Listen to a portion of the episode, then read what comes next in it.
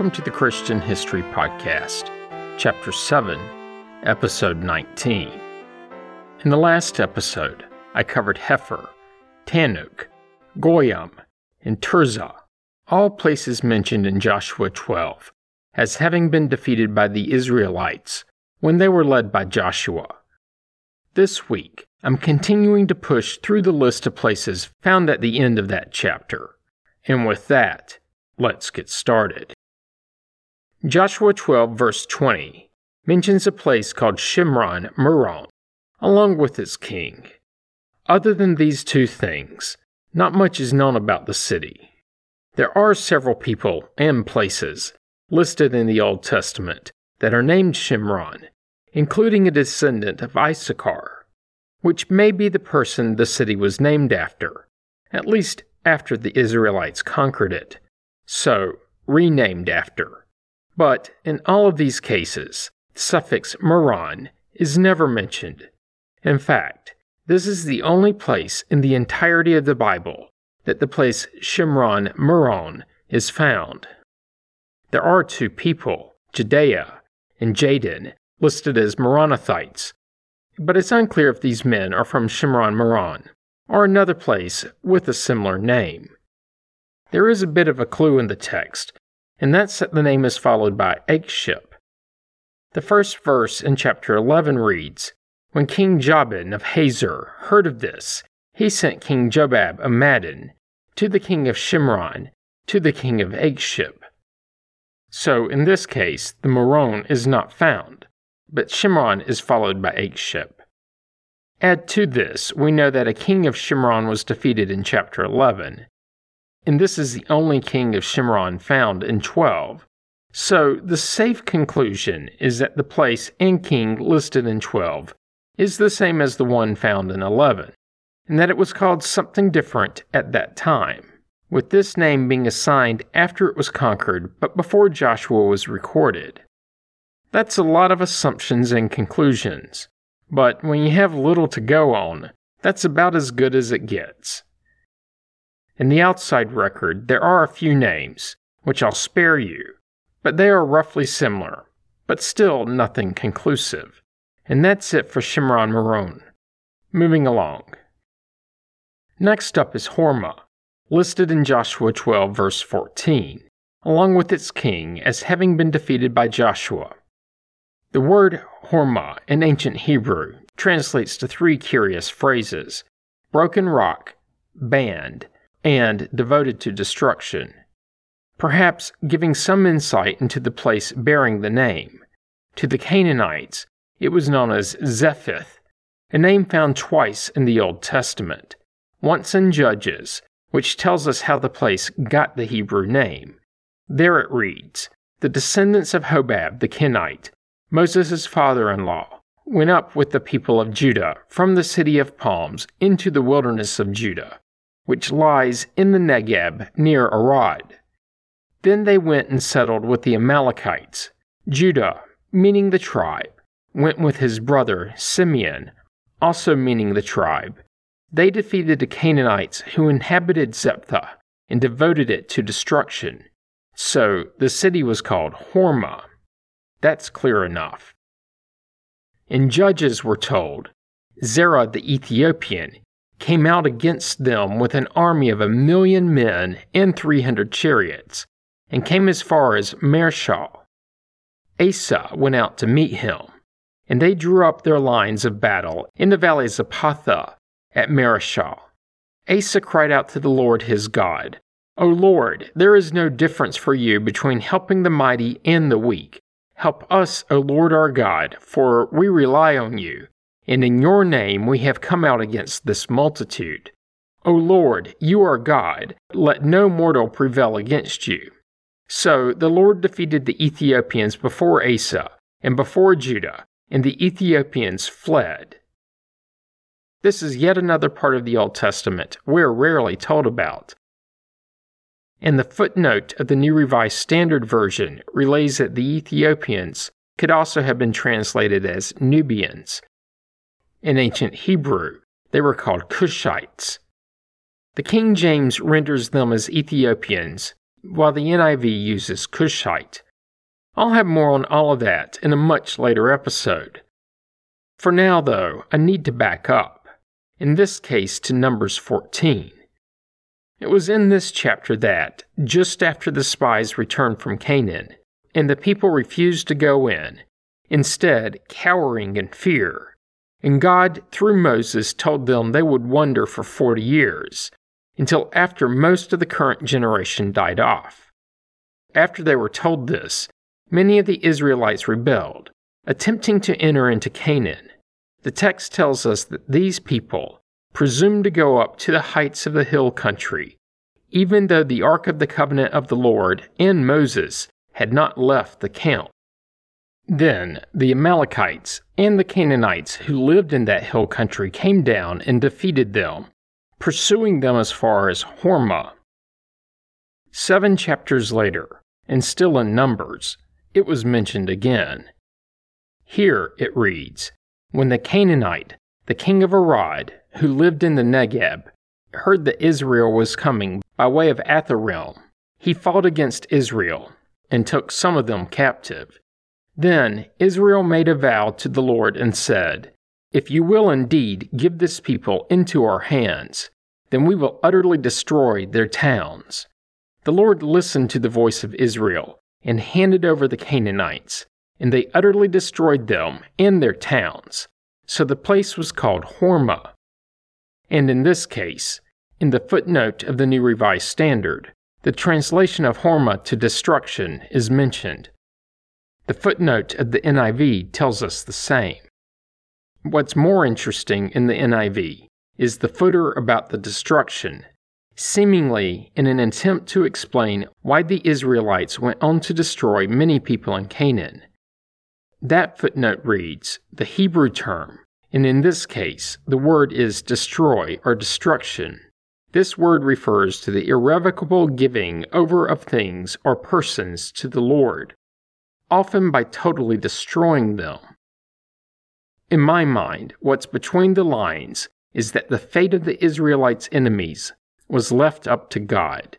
But that's bordering on theology, and I don't do that. As for other mentions in the text, there are a few, but mostly as a geographic location, and that's the biblical history. The outside record is lacking, with the location currently unknown, but thought to be between Beersheba and Gaza, though the text may place it closer to Arad. It may have been east of the dry Araba Valley. Within this area, several places have been suggested, but there's nothing conclusive, and that's it. Since it may have been close to Arad, and the two are mentioned together in Numbers 21, I'll cover that place next. Fortunately, we know a little more about this city. Numbers 21, and again in Numbers 33, we're told that the city was Canaanite and had an unnamed king. Those two things are not surprising. We're also told it's in the Negev, the desert in what's today southern Israel. The city was mentioned again in Judges 1, in the passage I paraphrased earlier when covering Hormah. It merited another mention in First Chronicles, but merely as a landmark. Then something that may or may not be a reference to the place. And that's it in the text. In the outside record, what are believed to be the remains of the city are on a tell, aptly named Tel Arad. For clarity, it's not located at the modern Israeli town of Arad, but is instead about 6 miles, 10 kilometers west, and also southwest of the Dead Sea. Because it will come up later, it's about 18 miles, nearly 30 kilometers east of Beersheba. It's in a plain with which it shares a name, in this case, the Arad Plain, and is surrounded by mountains. The site was first settled around 4000 BC, which would place it in the relatively short Copper Age. Apparently, copper, or at least the ore, was available in the area as during this time, and even in the subsequent Bronze Age, Artifacts seem to indicate it was involved in the copper trade with the nearby larger city of Beersheba. but apparently the copper available wasn't terribly plentiful, as not much later, and still in the early Bronze Age, the city was abandoned. This was about the same time that other nearby places in the Negev highlands were on the rise. And more specifically, the trading area and copper industry in the Arabuk traded with the Egyptian Old Kingdom. The thinking is that the city was largely unoccupied until after the Israelites showed up, probably sometime in the 11th century BC. At this point, or at least near this point, it was an unwalled city thought to be only on the upper tell. Only later was a wall and a fort built, with the construction believed to have occurred during the reigns of King David and his son King Solomon. Which gets me to the outside record. As for the archaeological site, it consists of an upper and lower city. This place was first identified in the mid 19th century by Edward Robinson though he relied on the place name found in the text of Joshua and what the locals were calling it at the time he arrived. In the next 180 years after his identification, numerous excavations were conducted, yielding the usual results.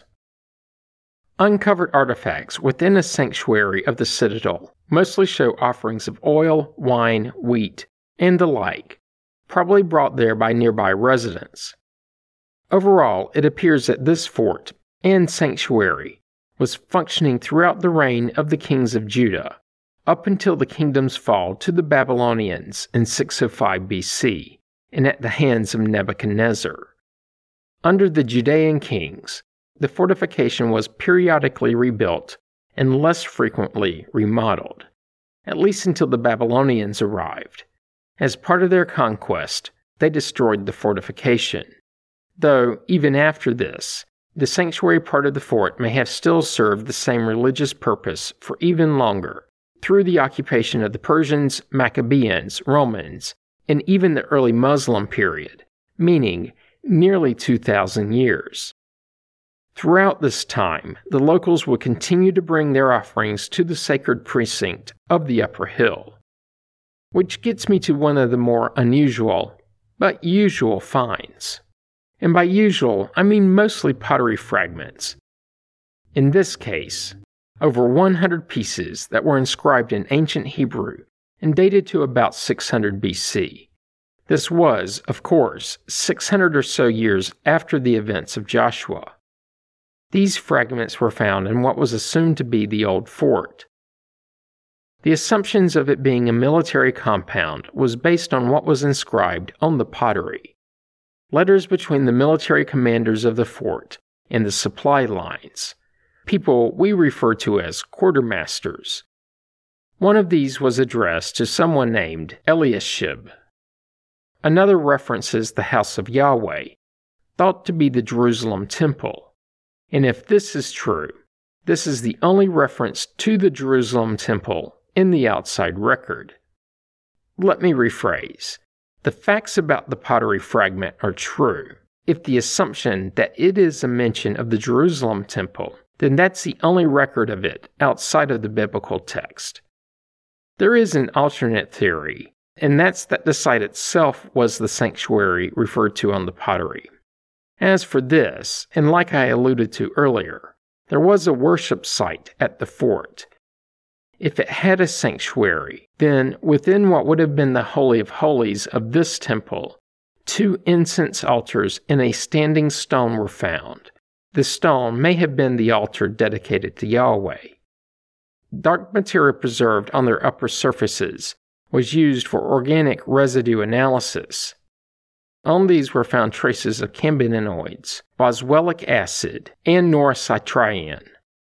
As for this last ingredient, it may have been from frankincense.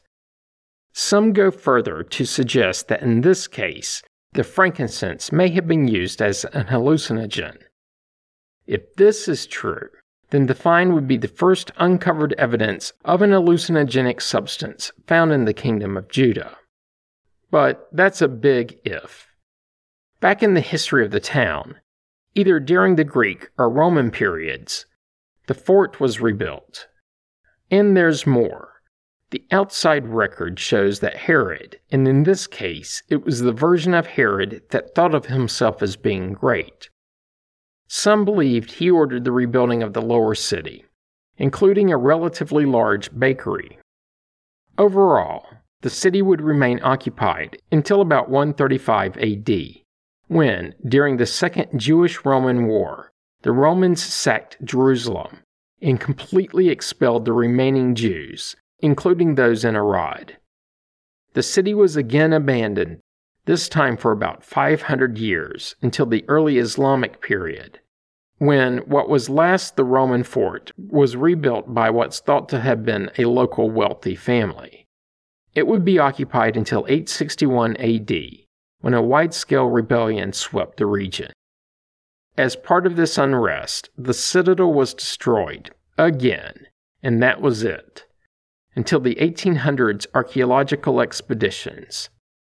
Today, the site is part of the Tel Arad National Park, with ongoing work to restore the walls of both the upper and lower sites. And that's it for Arad. All of this gets me to Megiddo. As for the place's name in ancient Hebrew, it translates to governor, as in the person governing the region. Of all the places I've recently covered, we know perhaps the most about this one. Like nearly all of these cities listed at the end of Joshua 12, it's on a hill, a tell. In its case, located in what is today Israel, about 19 miles, 30 kilometers southeast of Haifa, which places it southwest of the Sea of Galilee and towards the coast.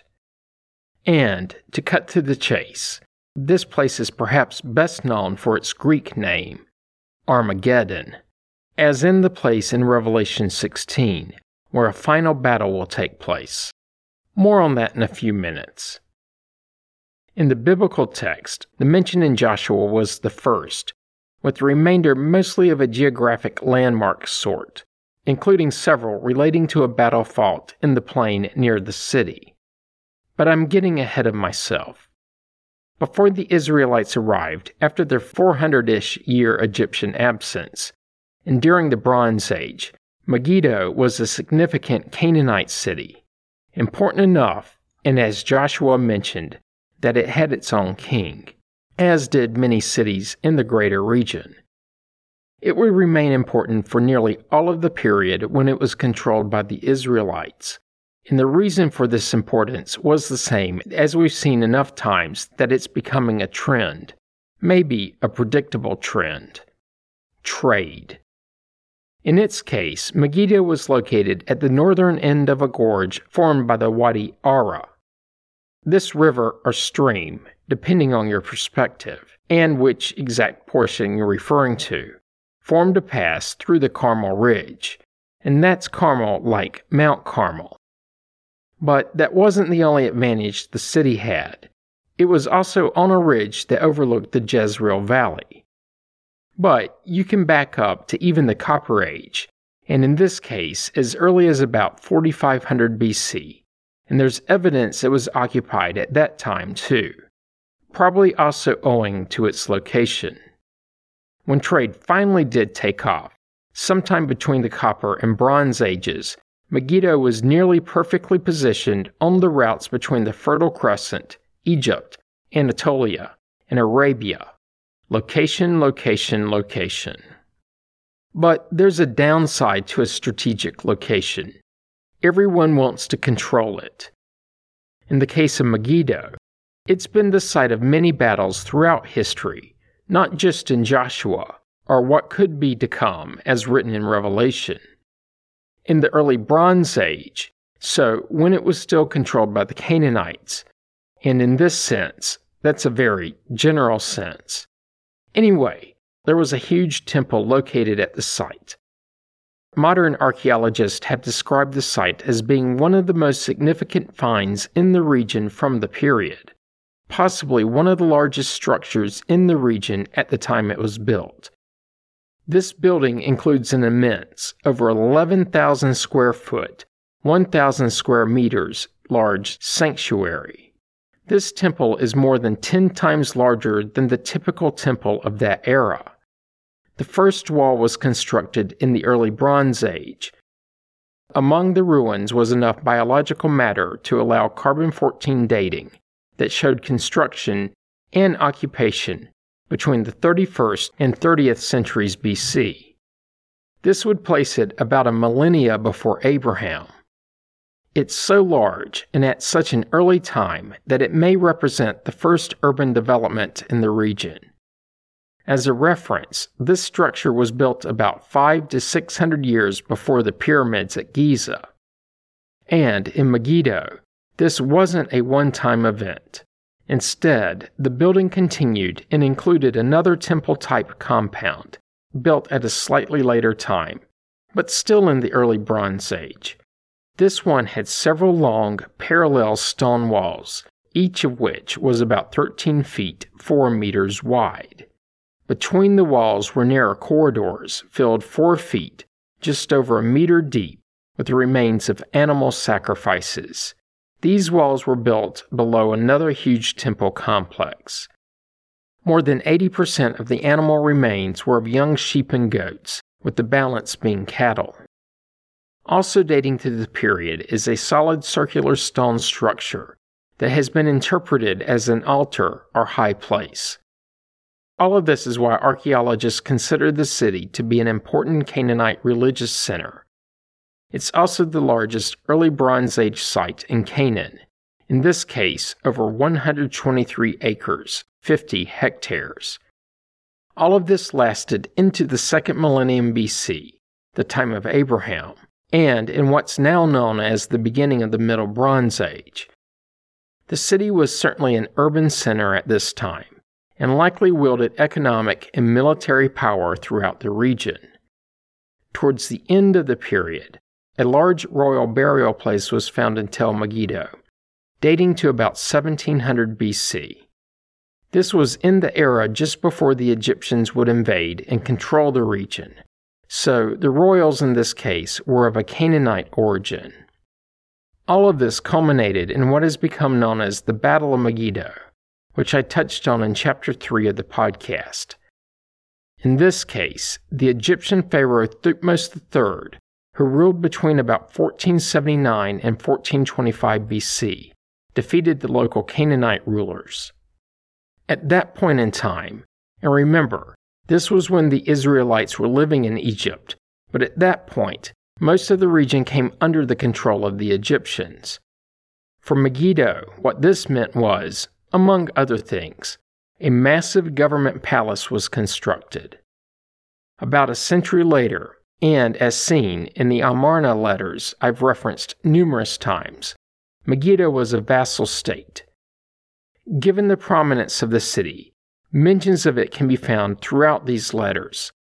Archaeological finds from this period include ivory sourced from a hippopotamus tooth, likely a beast that lived in the Nile. The piece shows an Egyptian stylistic influence. Also found was an ivory pen case inscribed with the pictogram of Pharaoh Ramses III, which gets us to about 1150 BC, when the city was destroyed. This could have been the victory mentioned in Joshua. The timing certainly lends credence to that. After the destruction, it was resettled by the Israelites, though the archaeological finds also show possible Philistine residents. Finds from the period include a collection of jewelry pieces that were in a ceramic pottery piece. The jewelry dates to around 1100 BC and includes beads made from carnelian stone, a ring, and earrings. The collection was likely owned by a wealthy Canaanite or Israelite family. Either way, and given the contents, probably the ruling elite. At some point after this, the city was destroyed again, this time by fire. It would be rebuilt, seeming to become a vital Israelite city. No surprise there, as it was important before, during, and after they came back from Egypt. Ruins from this period include a grain pit for storing supplies, possibly in case of siege. Also found were stables, originally thought to date to the time of Solomon, but now thought to be from about 150 years later when Ahab was king. These horse stables were actually at least five separate structures built around a courtyard paved with limestone. The buildings were about 70 feet, 21 meters long, and 36 feet, 11 meters wide, each building large enough to hold about 30 horses, with the overall capacity for the complex estimated to be close to 500 horses. The stone pillars had holes bored into them, thought to be where the horses would be tied up. Mangers were placed between the buildings for feeding the horses, though there is a minority view that the buildings were not stables, but instead either storehouses, marketplaces, or barracks. Finally, there was a water system with a square shaft about 115 feet, 35 meters deep, the bottom of which opened into a tunnel bored through rock for over 300 feet, 100 meters to a pool of water. When Tiglath-Pileser III of Aram Damascus invaded in the 8th century BC, he destroyed the city again, and it was rebuilt again, this time becoming an administrative center for his occupying force. In 609 BC, Megiddo was conquered by the Egyptians again, this time led by Pharaoh Necho II, at another battle known as the Battle of Megiddo. After this defeat, the importance of the city diminished, with it finally being abandoned around 586 BC, never to be reoccupied. For archaeologists, this has been a gift from the past, as the ruins have remained in place, largely undisturbed since that time. Before moving on, do note I covered two battles between the locals and the Egyptians, each known as the Battle of Megiddo, and there was another one this time in World War I. This battle, and I touched on it a few episodes ago, was between the British and the Ottomans and was a turning point in that theater of the war. And that's it for Megiddo, and a good stopping point for this week's episode. Join me next week when I'll cover the last place in Joshua 12, at least the last one I haven't covered yet Libnah. It's also the podcast's fifth anniversary, so, time for the annual update. You don't want to miss it. Comments and questions can be sent to comments at ChristianHistoryPodcast.com. As always, you can find information about the podcast on the internet at ChristianHistoryPodcast.com. This week, help others to find the podcast by leaving a positive review on iTunes. You can find the Facebook page by searching the phrase Christian History Podcast as three separate words.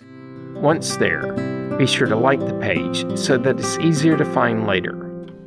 Finally, if you're enjoying the podcast, subscribe so you get the episodes as soon as they are released and you don't miss out. Thanks for listening and have a great week.